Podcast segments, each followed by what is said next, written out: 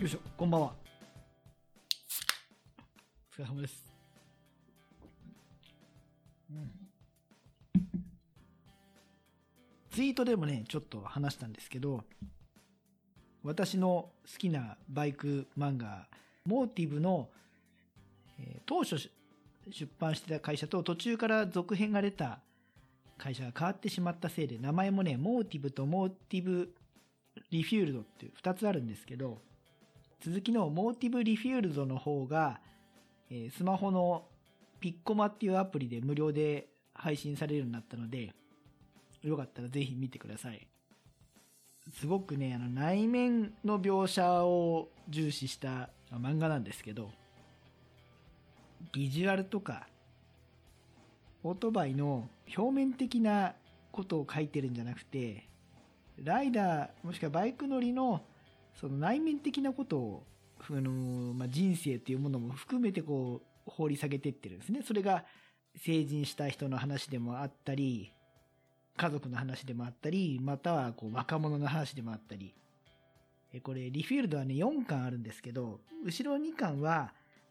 出版社変わる前の当初のモーティブの作品の中に出てくる若者のその続きの話なんで、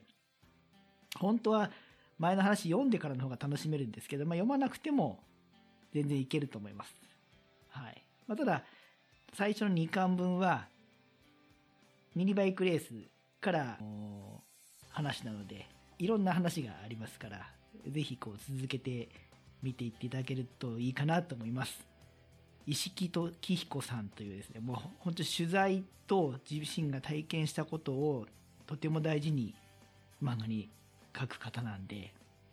絵の好みはそれぞれあると思うんですけど、こう内面えぐり取るようなこう人間の醜い部分を出していくのはなかなか迫力があります。はい。で、今日はですね、前回の番外編で募集をしたカソリさんのサイン入りツーリングマップルプレゼント企画にくっつけてやった自分にとってバイクとはっていう質問に対するコメント、回答、結構ね、あの、いい話を、いい回答を皆さんしてくださったので、ちょっともったいないからそれを紹介して一本撮りたいなと思います。もしよかったらね、あの、ツイッターで回答してくれてない方も、自分にとってバイクとは、あなたにとってのバイクってどんな存在かっていうのを、まあ、今これ書き込んでいただければ、どんどん一緒に読んでいきたいと思います。はい。じゃあ行きます。自分にとってバイクとは、失踪、星、望月会、特攻隊長、関根です、さん。失踪望月会の特攻隊長、関根さんの答え。え自分にとってバイクとは、お金じゃ買えない財産。縁や思い出、縁は縁にしね。縁や思い出などを与えてくれる素敵な乗り物です。いいですね。なんかこの若い感じ？俺もそうだったな、昔な。まあ、今そうじゃないかっていうと、そんなこともないんだけど、一番最初に思い浮かべるイメージは、なんかこの若者の、で関根さんがあの年はわかんないですけど、すごいなんか10代とか20代の若者のなんか夢あふれるイメージがあります。あえてその人の背景をこう調べてさ、あ、いくつくらいの方かなとかどんな方かなって知らないまま読みたいですね、これはね。はい。次。クルツ返信してくださいね、さん。クルツさんにとってのバイクとは一言。自由。いいですね。なんかこの時間とかこう、空間とか日常から解放してくれるようなとこありますよね。乗るだけでもね。そういうのひっくるめての自由なのかな。まあ、心のしがらみとか、そういうのからもなんかこう、乗ってる時間だけかもしれないですよ。だけどなんか解き放ってくれるようなイメージなんですかね。で、お次。えーいつもお世話になっております。ヤスアットマーク岐阜人さん。岐阜人さんはね、やっぱお年も近いし、立場っていうかね、家族持ちって意味で、なんかすごくそういう親近感ありますけど、岐阜人さんにとってのバイクとは、自分を自分のためだけに使える時間を与えてくれます。自分をってこれもない方がいいのかな。自分のためだけに使える時間を与えてくれる乗り物だと。で、バイクの運転中は安全のために仕事のことや家族のことなどを考えないもの、集中して乗るってことでしょうね。ついうっかり注意力が散漫になるとダメっすわ、と。まあ、ライディングに集中することによって、まあ、一瞬無心になれる、もしくは日常のしがらみとは違う時間空間を体験してるってことなのかもしれないですね。まあ、ある意味このさっきのクルツさんの内容と近いのかもしれないですね。えー、あと、純蔵さん、抗うつ剤っていただいてましたね。っぱこれもメンタルな部分ですよね。これ気持ちを解放してくれるね。実際なんか、あの、ヤマハさんの研究ではね、そういうとこありましたからね。えー、お次、えー、V トークラジオ黒学さん。えー、黒学さんにとっての、自分にとってバイクとは、いろいろな体験を与えてくれた天使の翼。黒学さんこれ、言葉にするのはちょっとこっぱずかしいっていうかあの、ちょっと照れますね。でもまあ、天使の翼。あのままなら、多分これあのままならってのはバイク乗らなかったらってことでしょうね。えー、あのままなら今頃はもっとつまらない怒ってばかりのおじいちゃんになっていたと思います。やっぱりこれもその気持ちに関わる部分、すごいメンタルな部分に影響してる気がするってことですよね。まあ、黒枠さんなんかね、まあ、バイク、乗ってるってことがきっかけでバイクのインターネットラジオ、ポッドキャストなんて始めちゃったぐらいだから余計いろんな体験を得られてるでしょうね。私が黒枠さんと会ったのもね、黒枠さんラジオ始めたきっかけですからね。次。ポンちゃん。ポンちゃん大丈夫かい？日々大丈夫？ポンちゃんにとってのバイクとは？非日常。これはよくわかるね。非日常だったね。今は非日常と思えるほどなんかこの遠くに行ったり、長い時間ってならないけど、でもでも瞬間瞬間やっぱり、ね、あの、普段の自分や普段の生活との、こう、一個なんかね、切り替えができる時間なんだろうね。こう案外みんななんかあれだね、違う言葉で言ってるけど同じことを表現してる気がしますね。次、野良犬さん。野良犬さんにとってのバイクとは、心の拠り所かな。振り返れば、細く長く、とても長い間乗ってきていると。これね、心の拠り所っていう言葉は、俺、中山バイクラジオさんに送ったお便りに、まあ、使ったことがあるんですけど、バイクをそのただの移動手段とか道具じゃなくて自分のライフスタイルの中のそのアイデンティティだったり心の拠り所として捉えてるような人は女性には少ない気がしますっていうお便りを送ったことがあるんですよ。もっとさらっと乗ってる人が多いイメージがあるなっていう。でもそんな中で、あの、そうなっちゃってる女性は男性よりももっと深く乗ってるとこがね、こう罪深い気もするんですけど、私は、今でこそそのウェイトは減ったし減らせてる気もするんですけど、もう若い頃はすごいこじらせちゃってる勢いで、アイデンティティであり、心の拠り所でしたね。だからすごくこれね、たった一行一言で、とても共感しました。えー、亀さん。えー、亀さんにとって、バイクとは、自由な翼。お天使の翼と近いね。黒枠さんとやっぱり同じような感じ、同じ思いをちょっと違う言葉で表現したのかもしれないですね。いつでもどこにでも連れてってくれる最高な乗り物。あのね、なんか、なんかすごくみんな精神論なことを書いてますよね。いつでもどこにでも連れてってくれる電車だって車だっていいはずなのに、もう俺たちにはバイクじゃないですか。何かがあるんだろうね。次、浜吉さん。えっと、浜吉アットマーク、なれはてチキンさん。な、どういう、どういう名前だよ、浜吉さん。えー、っと、浜吉さんにとってのバイクとは、え友人、一緒に出かけて、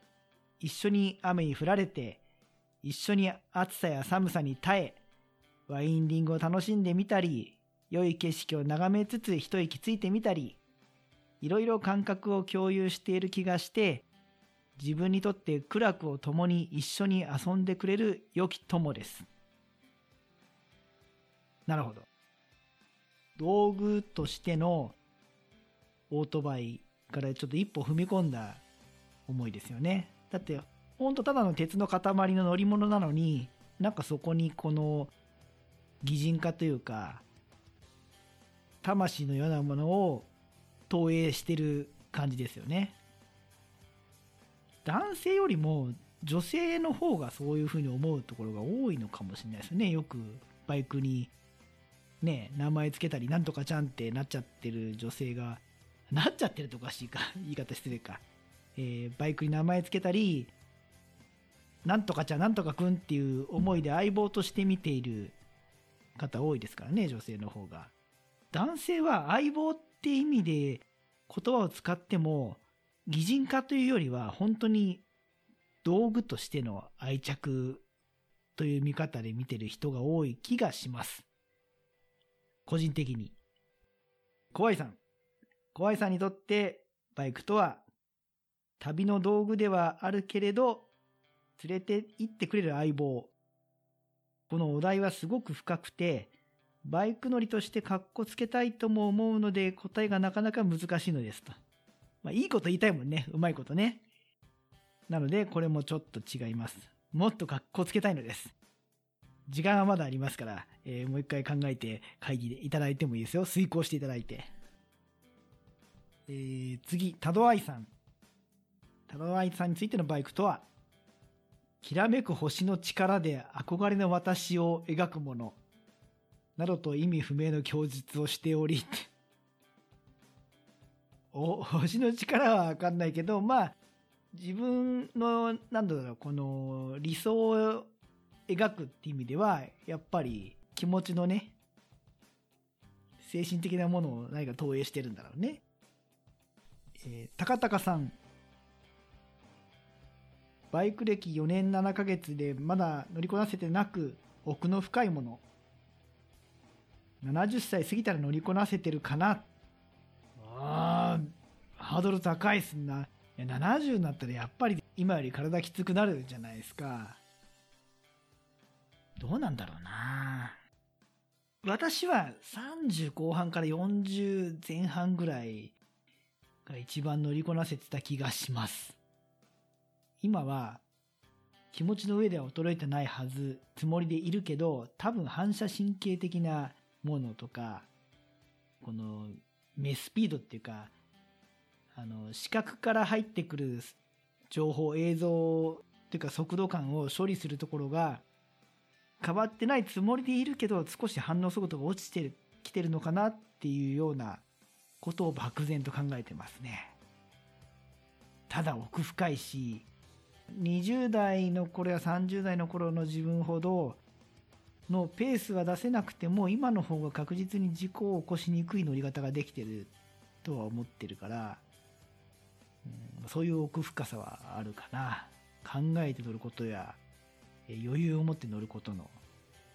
うん。えー、高高さんは、えっと、5月に福島に行ってきましたが、バンダイ東スカイラインが除雪されてなくて、今は警戒レベル2になっている。リベンジしたいですと。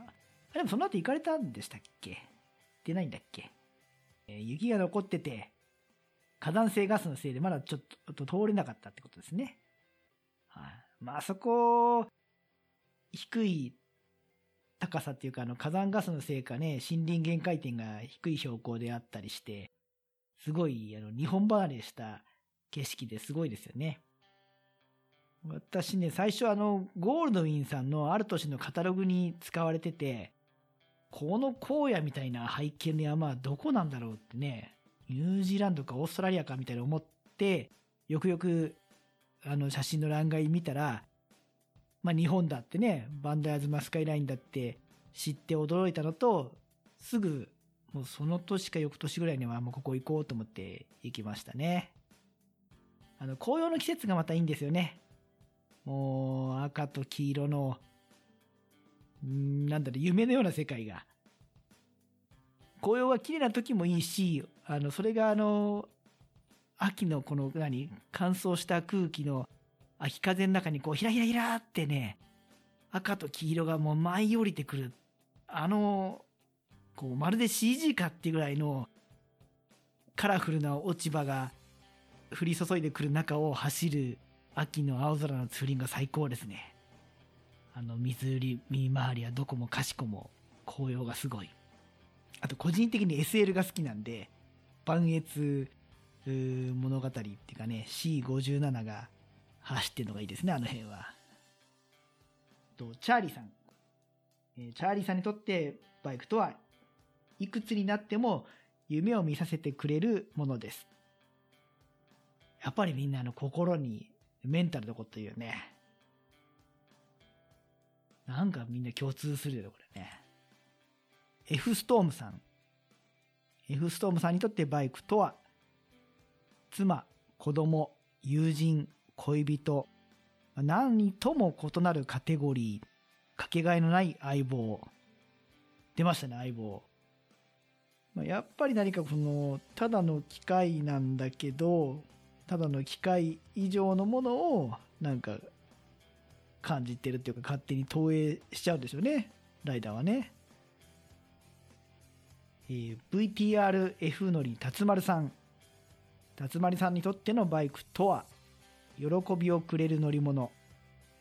乗ってない時でも考えるだけで楽しい。これありますね。例えば、ね、整備どうしようかな、カスタムどうしようかな、明日洗車しようかな、地図見てね、ツーリングマップ見てどこ行こうかな、ここに行くならどの道かな、全部楽しいですもんね。バイク乗ってなくても。えー、次、ゾノさん。ゾノさんはね、満喫しますもんね。ゾノさんにとってのバイクとは、移動するための乗り物だったり、スポーツするための道具だったり、外に連れ出してくれて自然や景色を楽しませてくれる相棒だったり、はたまた工作の対象だったり、いろんな側面があり、とても説明しきれませんが、バイクが好きだとはっきり言える。わあ、いいっすね。みんなのこのいろんな思いがこう、ひとまとめにまとまってる気がしますね。えー、さこまるさん。迫丸さんにとってバイクとは、青春そのもの。青春そのもの。いいっすね。風になれる旅の友。私もね、20代前半の頃はもうこんな感じだったかな。なんかこう言ってたな、きっと。いや、こんなかっこよくかつげて言えなかったか。でも、でも全てだった気がしますね。えー、マッツンさん。島根のピンクネオンにとってのバイクとは、孤独な時間なんだけど、それすら忘れさせてくれるもの。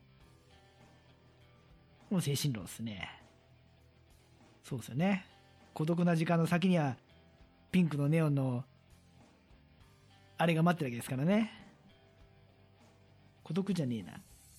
えー、ヒゲさんこんばんは。あ、SSTR5 年、あ、5年連続なんですね。あの、抽選通っておめでとうございます。そうしてきて帰ってきました。今年は暑かったらしいですね、なんかね。あの、私の友人も何名か聞いて、天気降ってよかったねって言ったら、いやーもう、ゴールにちょっと早く着いたんだけど、もう暑くて暑くてって。だからなんか、ポリセットがなんかあの1本もらったらしいんだけど、もうとてもそんなんじゃ足りないぐらいめちゃくちゃ暑かったですって言ってましたね。まあでも雨降るよりいいもんね。いいお天気で何よりです。えー、なるみやっと藤崎さん。えー、なるみさんにとってのバイクとは、3年前に免許を取ってバイクを買ってから、え、ワクワクすることを忘れないように思い出させてくれるものです。あまり乗れてませんが、夢は枯野を駆け巡るイメージです。枯野、荒野って感じかな。まあ、乗ってない時もなんかこう、ドキドキワクワクしますしね。私はすごくね、あの、メンタルな乗り物だと思ってます。だって普通の移動手段だったら車でいいんですもん。でもそうじゃないものを求めてバイクなんだと思いますから。えー次、ハッチさん。えーハッチさんにとってバイクとは、景色を楽しみ、自然や季節を感じ、時に自分と向き合える不思議な乗り物。これ、私20代の頃、これ、こんな感じのことを感じて言ってた気がしますね。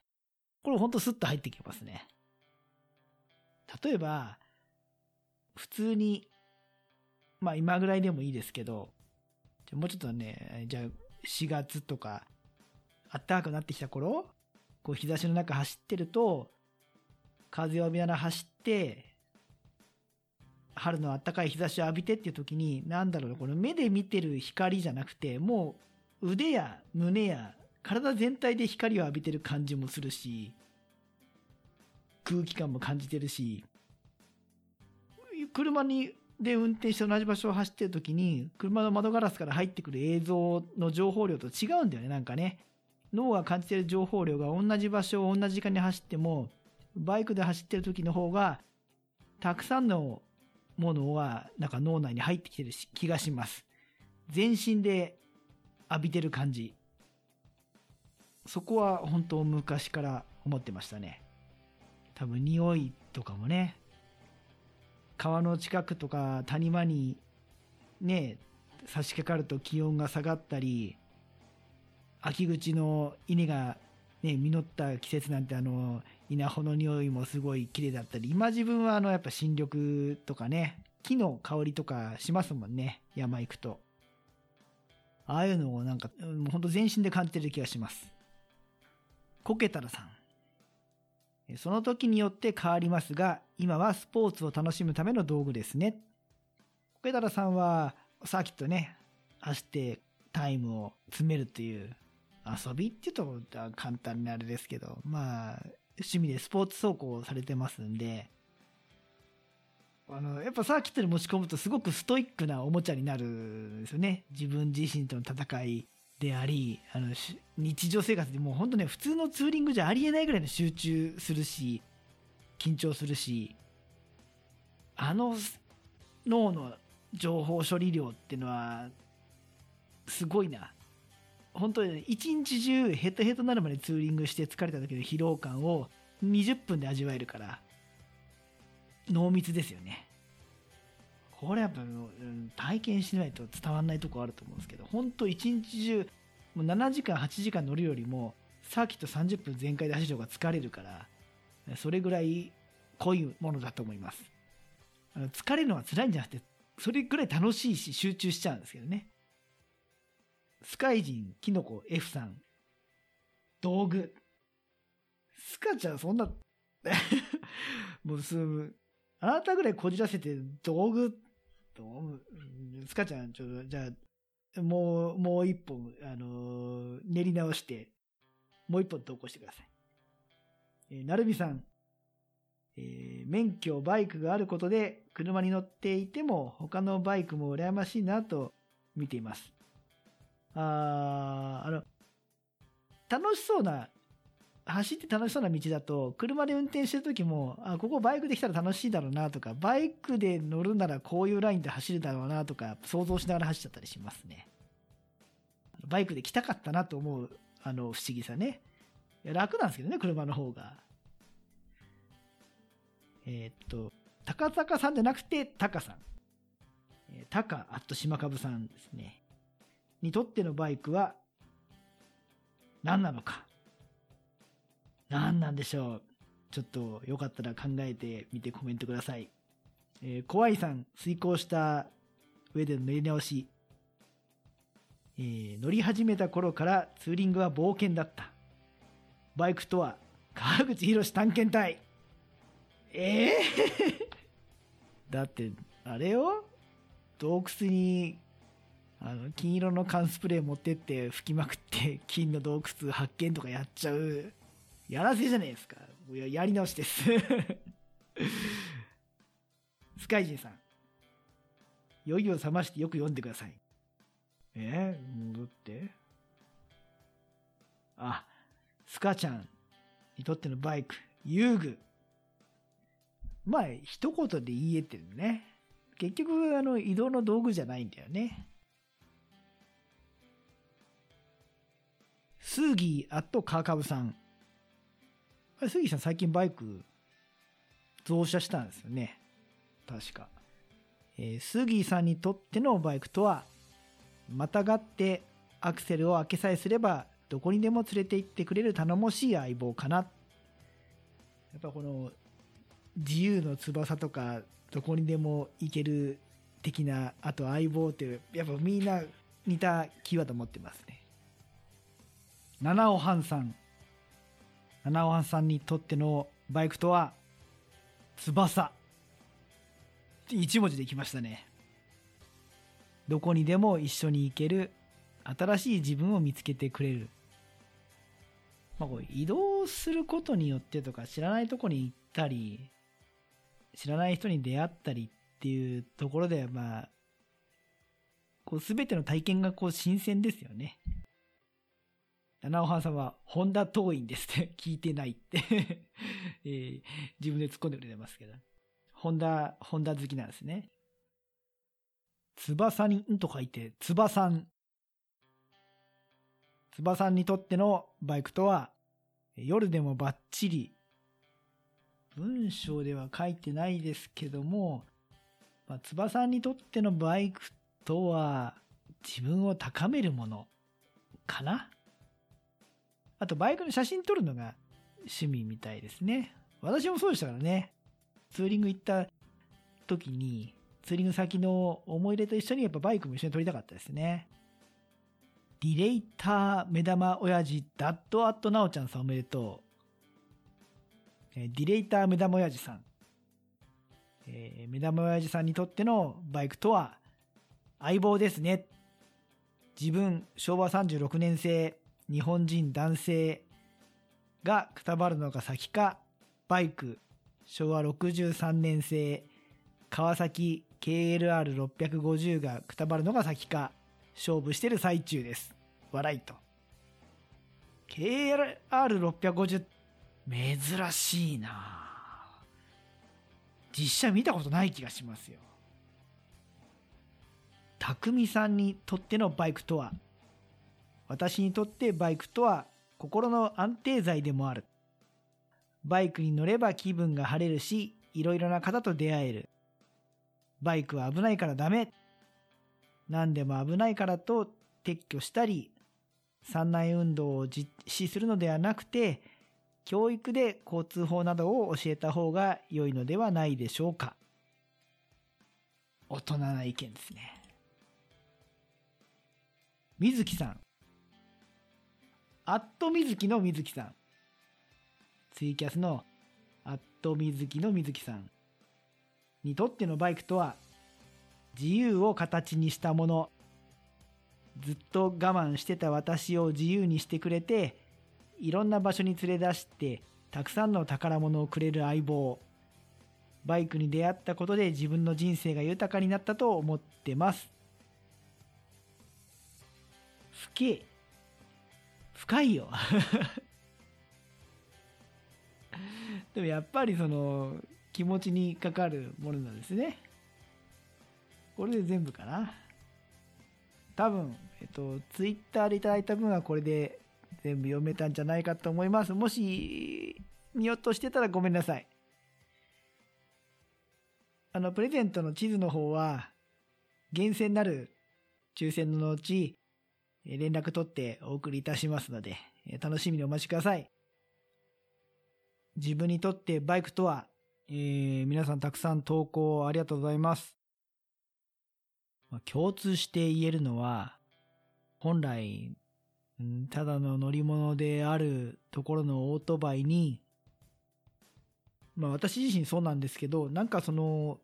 心の拠り所というか先進的なものまあうまくね、言葉にするの難しいですけど、心を預けさせてくれる、もしくはリセットさせてくれるような、なんかそういう移動手段以上のことを、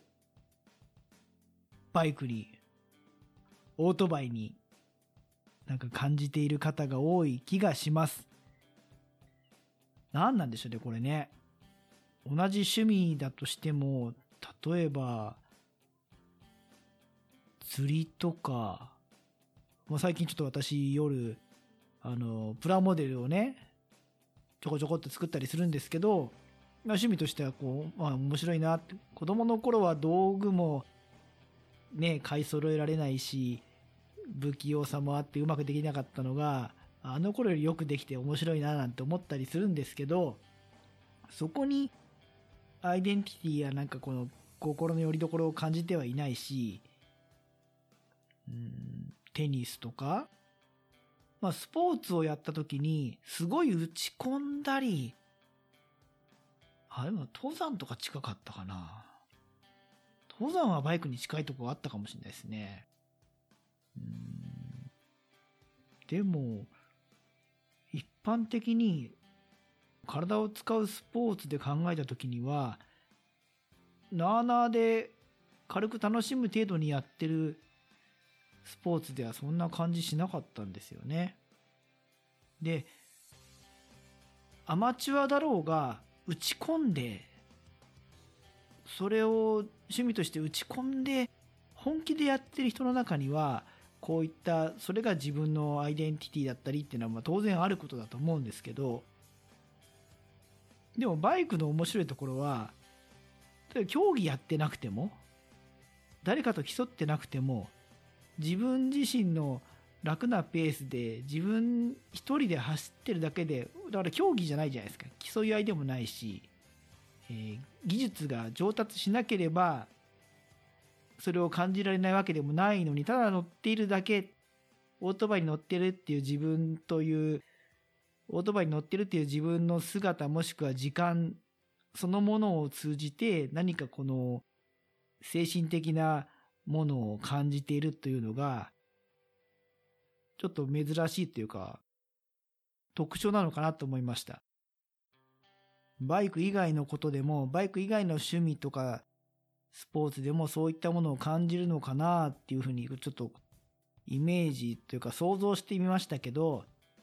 本気でもしくはこう競技レベルでやれば別かもしれませんが、普通にのほほんと気の向くまま走るだけでもそれが感じられるそういう気持ちになれる趣味って案外少ないんじゃないかなって皆さんのコメントを読んで思った次第です。なんか面白いですよね。もし皆さんがなんかバイク以外でも、こういうこと、こういう趣味って近いとこあるんじゃないかなっていうのがあったら、もしくは同じように考えている他の趣味をお持ちでしたら、えー、ぜひメールいただければと思います。はい、えー、たくさんのコメントありがとうございました。えー、ちなみに、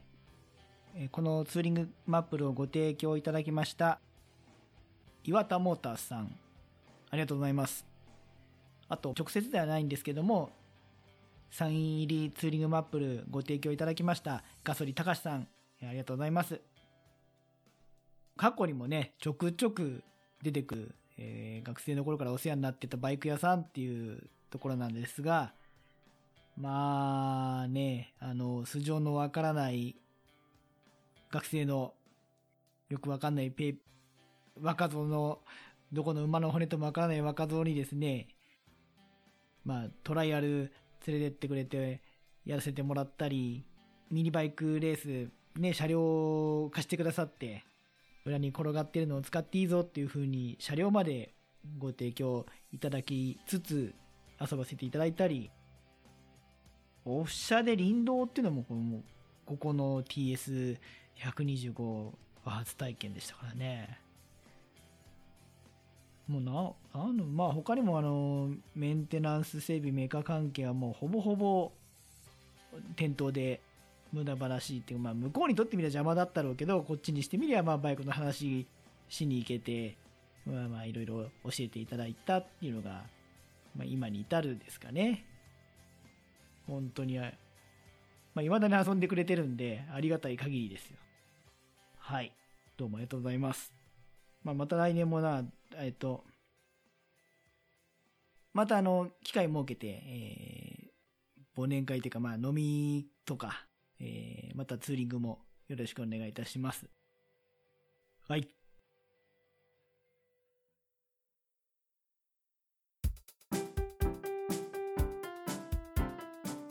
陽子がゆるーくお話しするふわふわ系バイクトークラジオ女子バイクお風呂上がりにぐいっと1本旅バイクよりも絶賛更新中聞いてください。